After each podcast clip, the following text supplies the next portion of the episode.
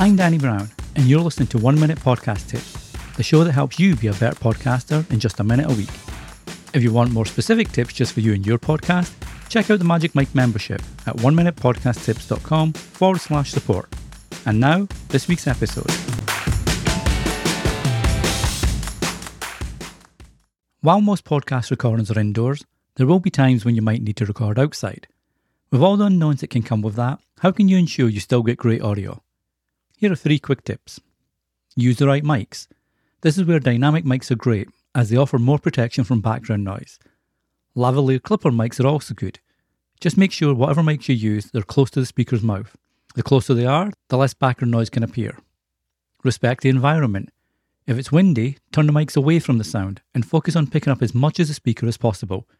Use a windscreen too to help block out any wind or any other ambient noises. And finally, post production is your friend. Even if you limit as much noise as possible when recording, take the time to edit the audio properly afterward, with noise remover tools as a starting point. By taking the time to plan for your outdoor recordings, you'll still get great results. Until the next time, happy podcasting. Thanks for listening. If you enjoy One Minute Podcast Tips, be sure to share with your friends and other podcasters so they can enjoy it too. Until the next time, happy podcasting.